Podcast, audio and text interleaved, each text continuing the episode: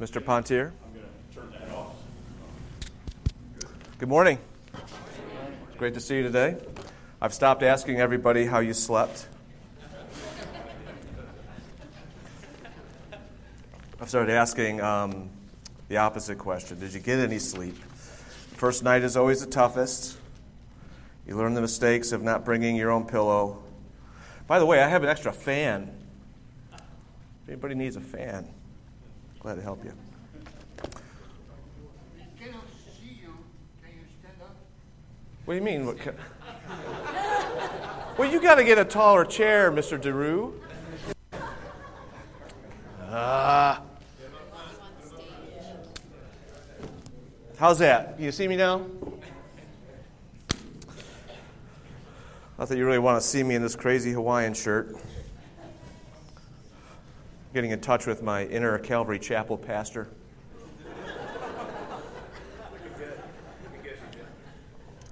Good. I saw who else? Mike Babcock is sporting a very sharp looking Hawaiian shirt. Okay. Uh, open your Bibles to Exodus chapter 3. It was great that you, you were talking about uh, Calvinists don't worry, except for about what other Christians think. That's uh, exactly up our alley, what we're going to be getting into in our opening illustration. This August, I will celebrate 35 years of being a Christian. I didn't come to the Lord until I was 20, raised in an unbelieving home. And uh, several years later, uh, began attending a Christian college where during the, my freshman year was introduced by a, a pretty girl to um, the doctrines of grace and uh, later married her. And then also began to read a book called The Reformed Doctrine of Predestination, which began to open up some of the wonders and riches of the Bible, of the greatness and glory of God, introduced to the great theologians of the past and so forth, and in good Calvinist um, style began to um, insist that everybody else see what I see, and imposing my Calvinism on others, and had a lot of very interesting conversations with uh, folks on that largely Arminian campus. I'll never forget the conversation I had with one fellow. We got into this discussion about the whole point of why did God make the world? And I kept on insisting that it's all for His glory, that He is at the center, and you need to have a bigger view of God. And I said, Well, why do you think God made the world? And I'll never forget his response. He said, Because God was lonely. My chin still hurts from where it hit the cement, and I had to pick it back up. Um, a shallow and short sighted view of God is not new to our generation. These things that we're talking about, getting into the deeper things of God, having a very God centered uh, vision, um, is something that has been needed in every generation. Martin Luther said of Erasmus, he said, Your thoughts of God are too human. They are too human. Our God is too small. And I hope that as the attributes of God are uh, taught and extolled, that we might uh, have shaken from us those too human thoughts about the wonderful God who's revealed himself both in the world that he has made, but more uniquely and more clearly in the pages of Holy Scripture. Let's have a word of prayer as we get into our, our talk today. Father, thank you for your mercies to us and how you've revealed yourself in your glory, your majesty, your power. Lord, may we be refreshed by the awe of who you are again this day. Each and every day, Lord, shows forth your glory. The heavens declare, Lord, your, your wonderful person. We thank you, Lord, for this beautiful day that you've given to us. And we pray, Lord, that we would take this time to set, our, our, set aside the things that might distract, to fix our eyes upon our glorious triune God. Lord Jesus, be pleased to forgive us of our sins and draw us near to the wonders of, of the deity. In Jesus' name we pray. Amen. I want to um, revisit a little bit from last night's talk about uh, the attributes. We have to be reminded all the time as we're thinking about God that God does not fit into our minds. We are creaturely, we are limited. Everything is in a scope that is very, very small in contrast to God. We, any attempt to try to just simply stretch God out to our scale is, is, uh, is futile. He dwells in eternity, says the scripture. Not to say that eternity is some separate uh, uh, entity from Him, but that He is from everlasting to everlasting God. Time does not apply to Him, space does not apply to Him. His being, as we're going to see later in the talks, is endless. He is infinite, and His presence is everywhere personally. Increase and decrease, addition and subtraction do not apply to the being of God, and we cannot even get our minds to completely understand that. Now, the world that He has made, a world that is made of space and time and change, is real, but it all hangs and hangs perfectly upon Him in whom we live and move and have our being. And then God being his attributes, then, that we saw last night. There's a complex of them, and yet he who is his attributes is simplex. He does not have parts like we do. We're made up of both flesh and spirit. And God does not have these extensions. He doesn't have a core with these attributes that go out in different directions. Scholastics have tried to fold all of these various uh, qualities or attributes of God into one another and make them identical. But the theologian uh, uh, Berkhof says that there is an interpenetration of them, but no collapsing of them into one another. And then one more uh, footnote, and you know, wow, what a footnote. Uh, most, um, we must not view the attributes mechanically.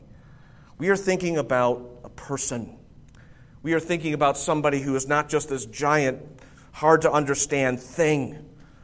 God is spirit. He is not some static puzzle that we're trying to put together. Um, let not God's incomprehensibility, his inscrutable nature, blind you from his being the, he is the living God. He is um, a most pure spirit. He is personal. He is one to have a relationship with. Uh, not a single part of his infinite being is impersonal. He is not a thing. So, with that background a little bit, let's turn our attention now to the independence of the unique and exclusive triune God of Scripture as we read from Exodus chapter 3. Exodus chapter 3, looking at verses 13 through 15. Please follow along as I read from God's holy word. And Moses said to God, Behold, I am going to the sons of Israel, and I will say to them, The God of your fathers has sent me to you. Now they may say to me, Who what is his name? What shall I say to them? God said to Moses, I am who I am. And he said, Thus you shall say to the sons of Israel, I am has sent me to you. God furthermore said to Moses, Thus you shall say to the sons of Israel, the Lord, that is the I am, the God of your fathers, the God of Abraham, the God of Isaac, and the God of Jacob, has sent me to you. This is my name forever, and this is my memorial name to all generations. And then look over at chapter 6 for further information about this name. Exodus chapter 6, beginning in verse 2. God spoke further to Moses and said to him, I am the Lord, and I appeared to Abraham, Isaac, and Jacob as God Almighty. That's El Shaddai. But by my name, Yahweh, or I am, I did not make myself known to them. I also established my covenant with them to give them the land of Canaan, the land in which they sojourned. And furthermore, I have heard the groaning of the sons of Israel because the Egyptians were holding them in bondage, and I have remembered my covenant. Say therefore to the sons of Israel, I am the I am. And I will bring you out from under the burdens of the Egyptians, and I will deliver you from their bondage. I will redeem you with an outstretched arm and with great judgments. I will take you for my people, and I will be your God. And you shall know that I am the Lord your God. Again, Yahweh your God, who brought you out from under the burden of the, of the Egyptians. I will bring you to the land which I swore to give to Abraham, Isaac, and Jacob, and I will give it to you for a possession. I am Yahweh the great I am. This is a glorious name. All that the All that the Lord is is stated forth before us here in this wonderful name. All that the Lord is, all that He thinks, all that He purposes, all that He brings to pass, all that He does and does not do, um, is all uh, set here in this wonderful name of, uh, of Jehovah. And that's the independency, that is the uniqueness uh, of God here. All that He is and does is consistent with Himself on the one hand and on the other, he is independent over all of his creation, all of his handiwork. That uh, independency is based upon his own self sufficiency. He is not deriving help from any other quarter. This comes from his own self existence. I am. One author, uh, Matthew Henry, says, Being self existent, God cannot be but self sufficient and therefore all sufficient and the inexhaustible fountain of being and of bliss. Everything comes from Him. So He is the God who is in the most absolute sense. And it should be easy for us to see that the, uh, the incomparables of His attributes, as we're looking at these, nobody else comes close to what I am has. Um, that is all which makes God God take any of the attributes away, take any of his qualities away, and we diminish him. He loses, as it were, his deity. And probably nowhere so much as when we put our hand to the ark of his self existence and his independence. When we make God somehow contingent upon this world, upon us, we can be assured that we are involved in idolatry. Idolatry is one massive effort on mankind's part to try to manipulate God, to bring God down to our level, to put Him beneath us, to put uh, ourselves over Him. And that is a dangerous game to play. So we talk about these attributes omniscience, omnipotence, omnipresence. But here we're stepping back and talking about His omnisufficiency.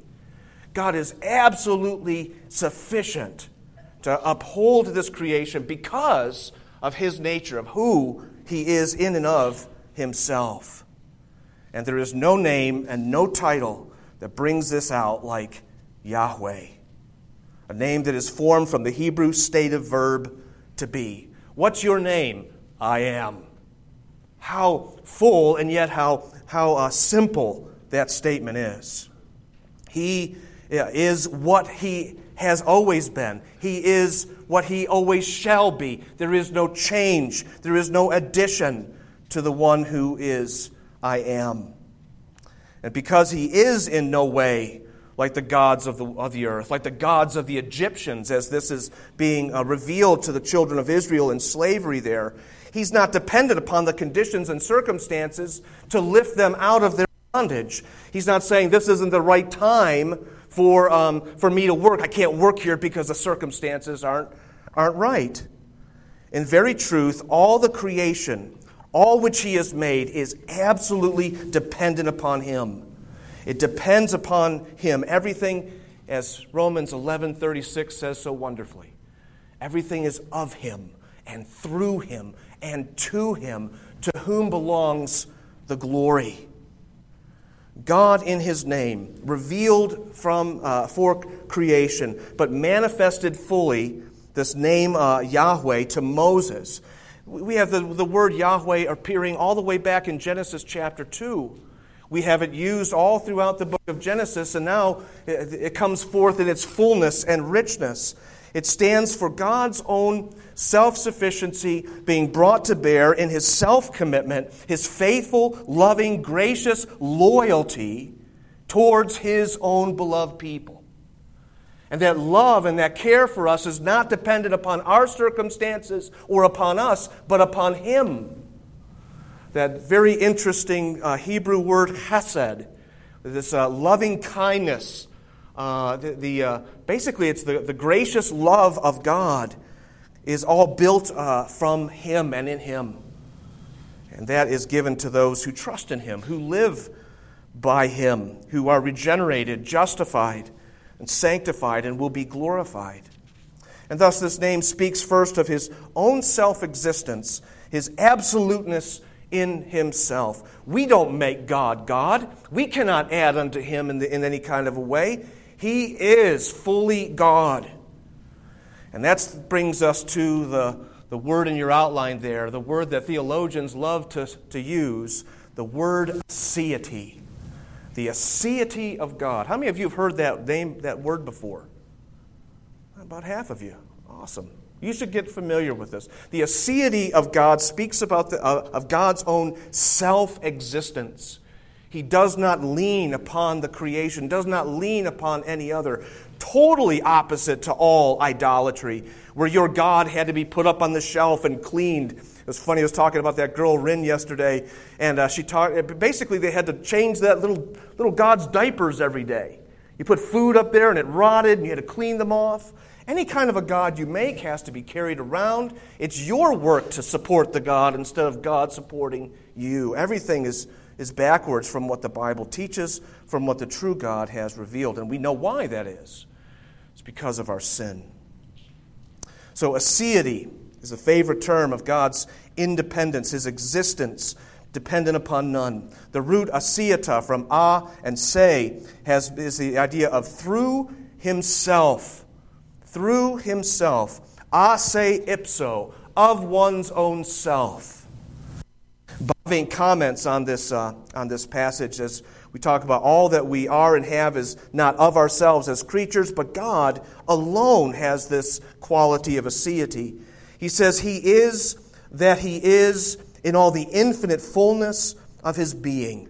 He does not grow older. He does not increase or decrease in being or power. He is from eternity to eternity the same in essence and in all his virtues, in his mind and will, his love and life, the absolute fullness and self sufficient God. Yahweh's self sufficiency is in himself. He alone is self dependent. Although I, I don't even, just again, using human language, we talk about God being self dependent. Does God depend on himself? Have you ever thought about that? The idea of dependence, I'm not really sure you can ascribe to God. What part of God is, de- is depending upon himself? Is he 100% depending upon himself 100%? What part of God is dependent? What part isn't? Again, we get into questions that start to hurt our brains. My professor in seminary said sometimes we have thoughts that are like rubber bands in our minds and we stretch them and they never go back. I don't know what he meant by that, but I think it's pretty interesting. God steps from uh, the. So we go from his aseity, then, his, his self um, existence, to the field then of his independence. And that's a wider field than his, um, uh, his, his aseity, uh, his uh, um, creating, maintaining, uh, uh, and consummating all his creation from a position of independence over and above all that he has made. And coming back to the name of I am, he is, he is um, he does not depend upon any of his creation, but at the same time, it's manifested then as the specially able and full Redeemer of weak, helpless, enslaved Israel. They could not free themselves. They could not just march out of uh, chains that, they, that bound them to Pharaoh's throne. And so you see that name is exalted in the first Exodus. Exalted over Pharaoh, where God himself says, You who think that you are in all of your might and glory, one of the most powerful pharaohs, I have raised you up in order to put you down. I am going to glorify my name. I am going to lift high my arm. He is going to do, um, bring judgment freely, independently upon the gods of Egypt. You look at all those 10 plagues. If you research those plagues, you find behind all of those various elements parts of Egyptian worship. This is a battle of the gods that's going on in, in the opening chapters of Exodus. It's ultimately between God, the true God, and his son, Israel, and Pharaoh and his firstborn. And we know who wins as God brings his people into liberty, out of the house of bondage. You see, you see it in the first Exodus But I want you to see how God's name is wonderfully exalted and manifested independently, strongly for his people in the second Exodus. You know, there are two Exoduses the one that brings them out of Egypt and into the promised land, and the one that brings them back from Babylon in, uh, in the, in the, in the, after the captivity and brings them back to their land. Would you look with me at a, a couple verses in the book of Isaiah? Isaiah chapters 40 through 48 present for us something of a, a beautiful necklace of the independence of God over all of his creation, over all of his enemies, that he alone is God and there is none like him. These are some of my favorite portions of the Bible. If you ever have small views of God, start meditating on Isaiah 40. Start looking at the riches of this wonderful passage. I just want to highlight a couple of them. Let's begin in chapter 42 and verse 8. I am the I am. That is my name. I will not give my glory to another, nor my praise to graven images.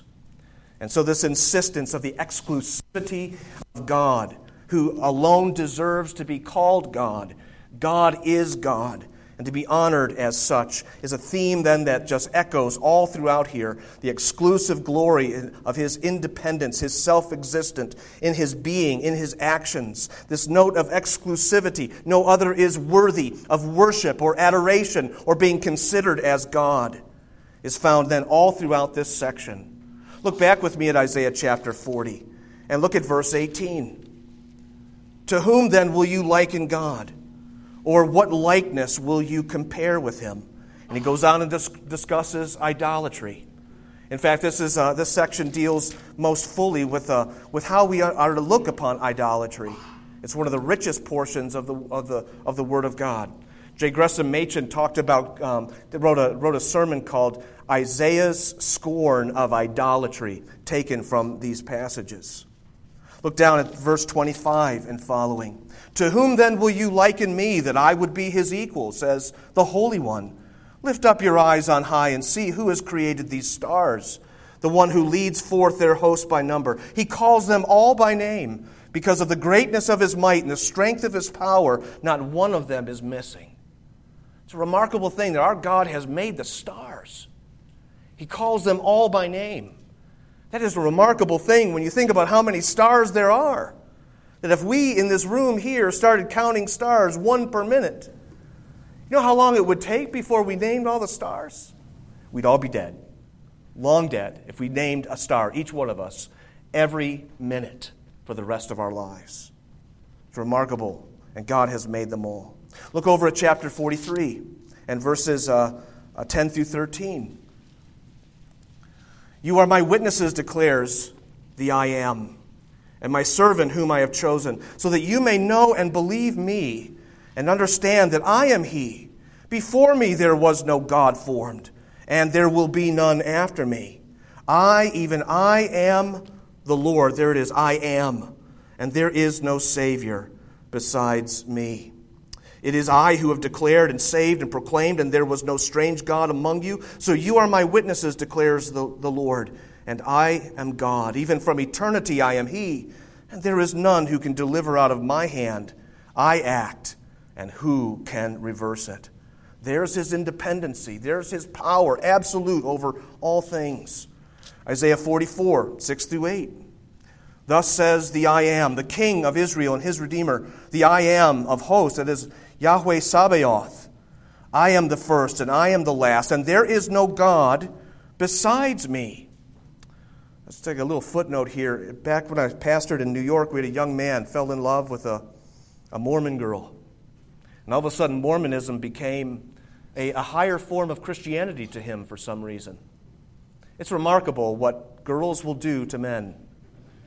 This kid, uh, this kid was so today, he would challenge everything in Sunday school. Every, every point of doctrine, everything. He said, Show me from the Bible. But man, when he saw this girl, that just went out the window. And all of a sudden, Mormonism's a cool thing. And uh, long story short, I brought him to this verse because Mormonism teaches that there are a lot of gods. And the reason why God is not telling us about these lots of gods is because it just wouldn't be helpful to us. But here in this passage, God says, There are no gods next to me. He says it in a very solemn fashion. And so, if Mormonism is true, this is just a flat out lie from the God of Scripture, and God would never do such. Thankfully, later on, he repented. He came back and he said, Past, we, we, we wound up having to excommunicate him, sadly, to the grief of us and to his family. And later, he came back to the Lord. So I'm very grateful for that. Um, where was I? Verse 7 Who is like me? Let him proclaim and declare it. Yeah, yes, let him recount it to me in order.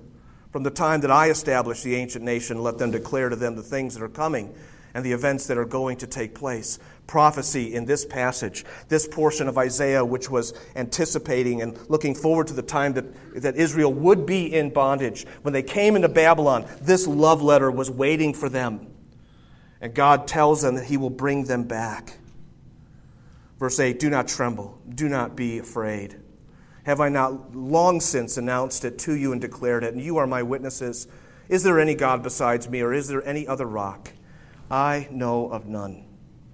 Chapter 45, look over at verses 5 through 7. Speaking about raising up Cyrus. He is the, the, the, key that opens the door. I am the Lord, and there is no other. Besides me, there is no God. I will gird you, though you have not known me, that men may know from the rising to the setting of the sun that there is no one besides me. I am the I am, and there is no other. The one forming light and creating darkness, causing well being or peace and creating calamity. I am the Lord who does all these things. And then uh, drop down to verse 18. Thus says the I am who created the heavens. He is the God who formed the earth and made it. He established it and did not create it a waste place, but formed it to be inhabited. I am the Lord, and there is none else. And then one other passage down in verse 21. Declare and set forth your case. Indeed, let them consult together who has announced this from of old, who has long since declared it. Is it not I, the Lord, the I am? And there is no other God besides me, a righteous God and a Savior. There is none except me. Turn to me and be saved, all the ends of the earth, for I am God and there is no other. I have sworn by myself, the word has gone forth from my mouth in righteousness and will not turn back, that to me every knee will bow and every tongue will swear allegiance. They will say of me, Only in the Lord are righteousness and strength. Men will come to him, and all who were angry at him will be put to shame. In the Lord, all the offspring of Israel will be justified and will glory. Of course, you have a keen eye to recognize verse 23 is applied to our own Lord and Savior, Jesus Christ. Jesus is Yahweh, come in the flesh, applied to him. You can also uh, add in 46, verse 5. To whom then will you liken me and make me equal and compare me that we would be alike? And verses 9 and 10, declaring the end from the beginning and from ancient times, which has not been done, saying, My purpose will be established and I will accomplish all my good pleasure, and so forth. Look at what God did to Babylon. Look at how he fulfilled his word, bringing his people out. Such a glorious uh, uh, deliverance which ultimately becomes a picture of God delivering us out of the Babylon of this world in the book of Revelation.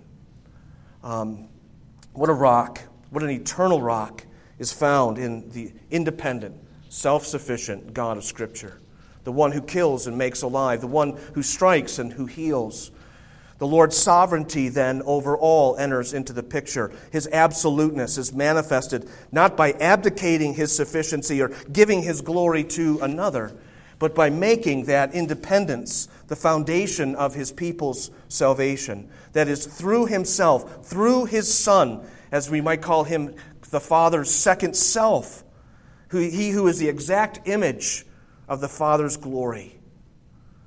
We don't have the time to speak this morning to uh, the connection between God and his creatures and how he does manifest that his independent, self existent uh, ways and, and his glory in this world.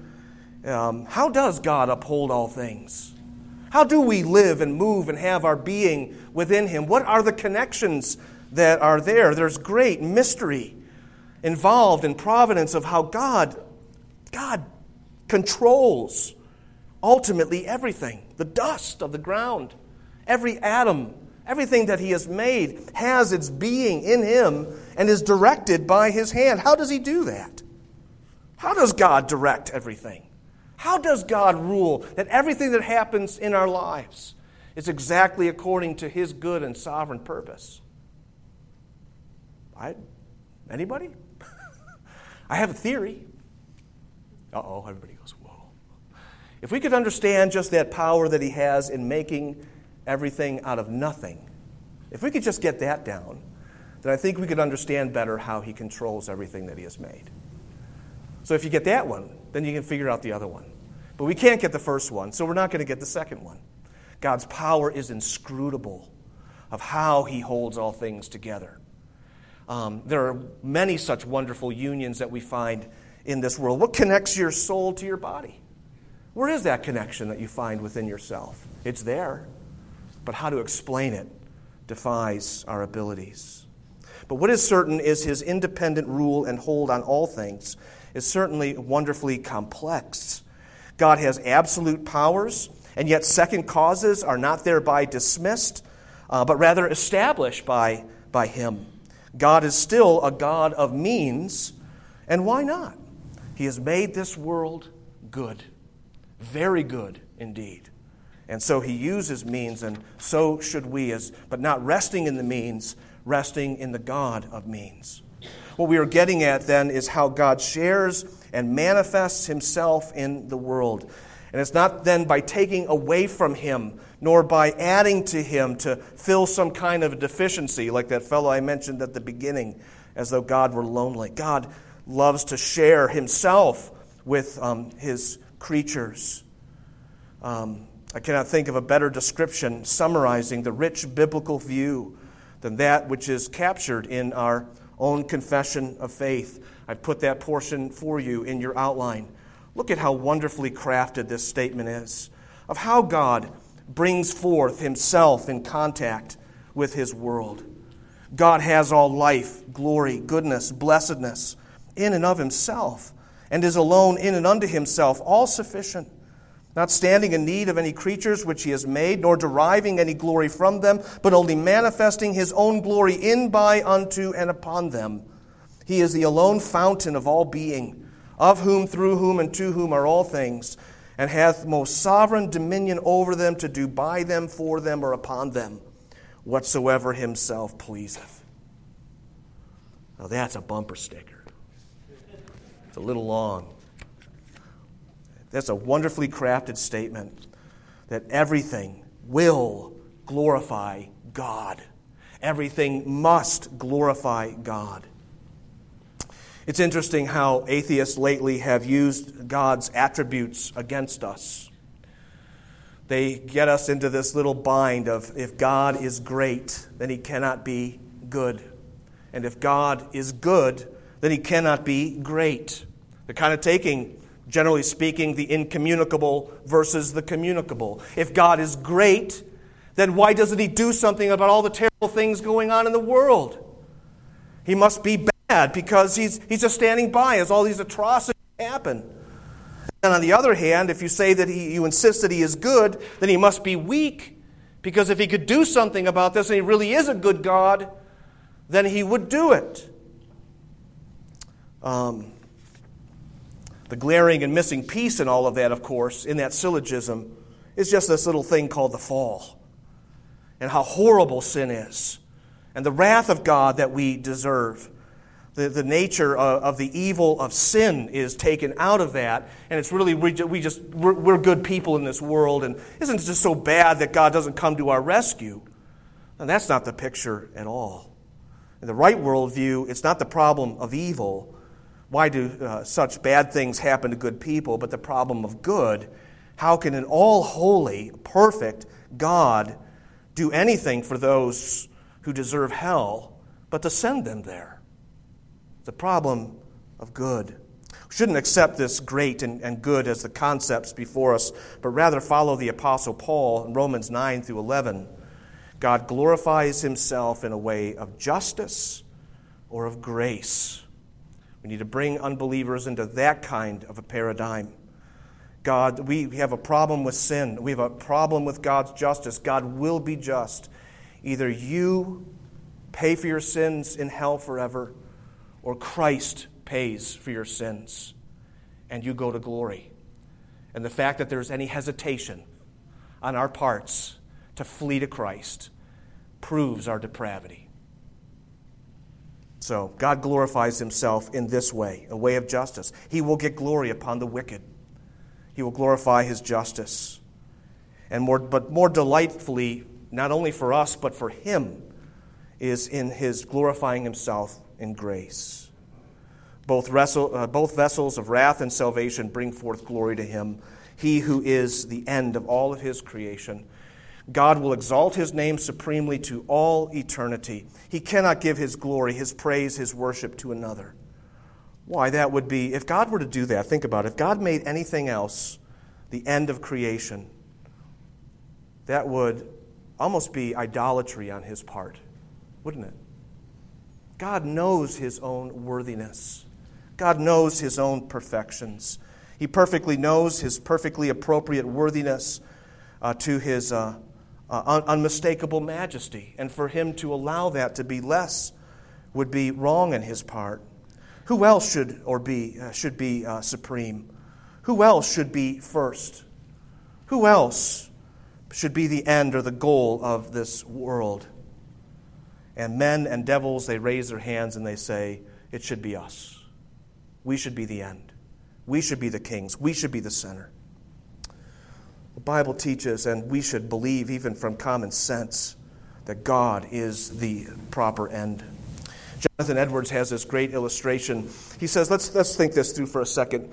Who is, who is to have the glory? This independent, self existent God or all of his works, his creation that is absolutely hanging upon him. He says, Imagine a third being could step outside of this, this whole picture and have a scale. And you put God and all of his glory and majesty on the one side of the scale. And on the other side of the scale, you put all of his creation, all of his universe, every single stitch of which depends upon him. Every single bit of it. Who should have the glory? Who should have the chief end? Who should be the, the, the, uh, uh, the majesty and hold the, the glory in all of that? I think that that's such a great example. God, you know, John Blanchard said that God without man is still God. But man without God is nothing. There is no God. There's nothing. No God, nada. I don't know which philosopher it was who said this, and I find it such a sad and amusing statement.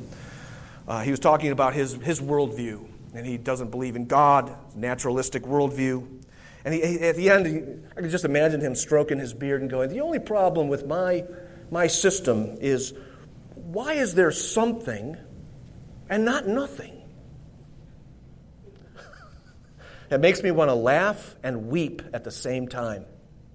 If you don't know why there's something and not nothing, you're back to that little girl going, Where'd the corn come from? And you should not be teaching philosophy. All created being is contained in Him. It's not identical with Him, but it is dependent upon Him. There, in a sense, was never nothing. There's always been not something, but someone. And by the way, as we talk about nothing, can you conceptualize nothing? Before the world was made, we talk about creation ex nihilo, out of nothing. Can you think about nothing created? No, no, no, we usually kind of think of it as a big dark space. But there was no darkness. There was no space. There was nada. But there wasn't just nada, there was God from everlasting, for whom time and space does not apply. Um, nothing, no God. God is the everlasting, God is the someone. And so there is really ultimately no such thing as nothing. Jonathan Edwards said that nothing is what sleeping rocks dream of. Again, I don't understand what he's talking about there, but it just sounds really cool. Uh, God is God, and He is supremely so. He is a supreme being or esse. He is a supreme verum, the truth. He is the supreme bonum. He is the supreme good. Summum Dei. And in your outlines, you have summum summarum.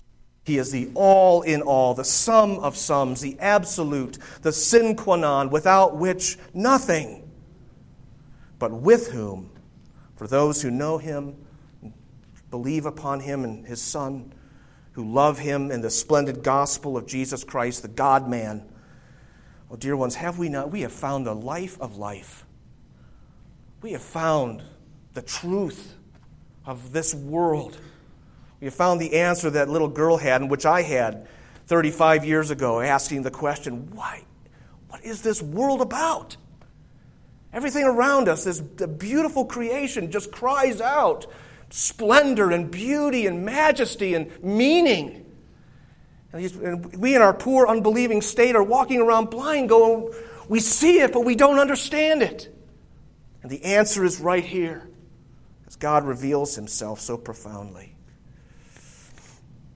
I want to close with a quote from my favorite theologian. If you want to study the doctrine of God, some of my colleagues in the presbytery can come and correct me later, but I, I don't think anybody touches the teachings of Herman Bavinck. Bavinck's teaching on the doctrine of God is just, I think it's just, it's the cream. Listen to what he has to say, talking about God's goodness. His goodness is one with his absolute perfection. In him, both the idea and the reality are one. He is pure, purest, uh, purest life, purest actuality. He does not need to become anything for whatever he is. He is eternally. He does not have a purpose outside of himself, but is sufficient, all sufficient, self sufficient. He receives nothing, he only gives. Everything is dependent upon him. He is dependent upon nothing. He does everything with a view to himself because he cannot rest in anything less than himself. As he is himself the absolutely good, the perfect one, he cannot and may not love anything else except with a view to himself. He cannot and may not be satisfied with anything less than absolute perfection. And when he loves others, he loves himself in them, his own virtues and works and gifts. And hence he is absolutely blessed in himself, the sum total of all goodness, of all perfection. God glorifies himself by giving himself as the independent, supreme God and Savior in his only begotten Son. He shares his life, an eternal life, through his Son's incarnation, humiliation, and exaltation.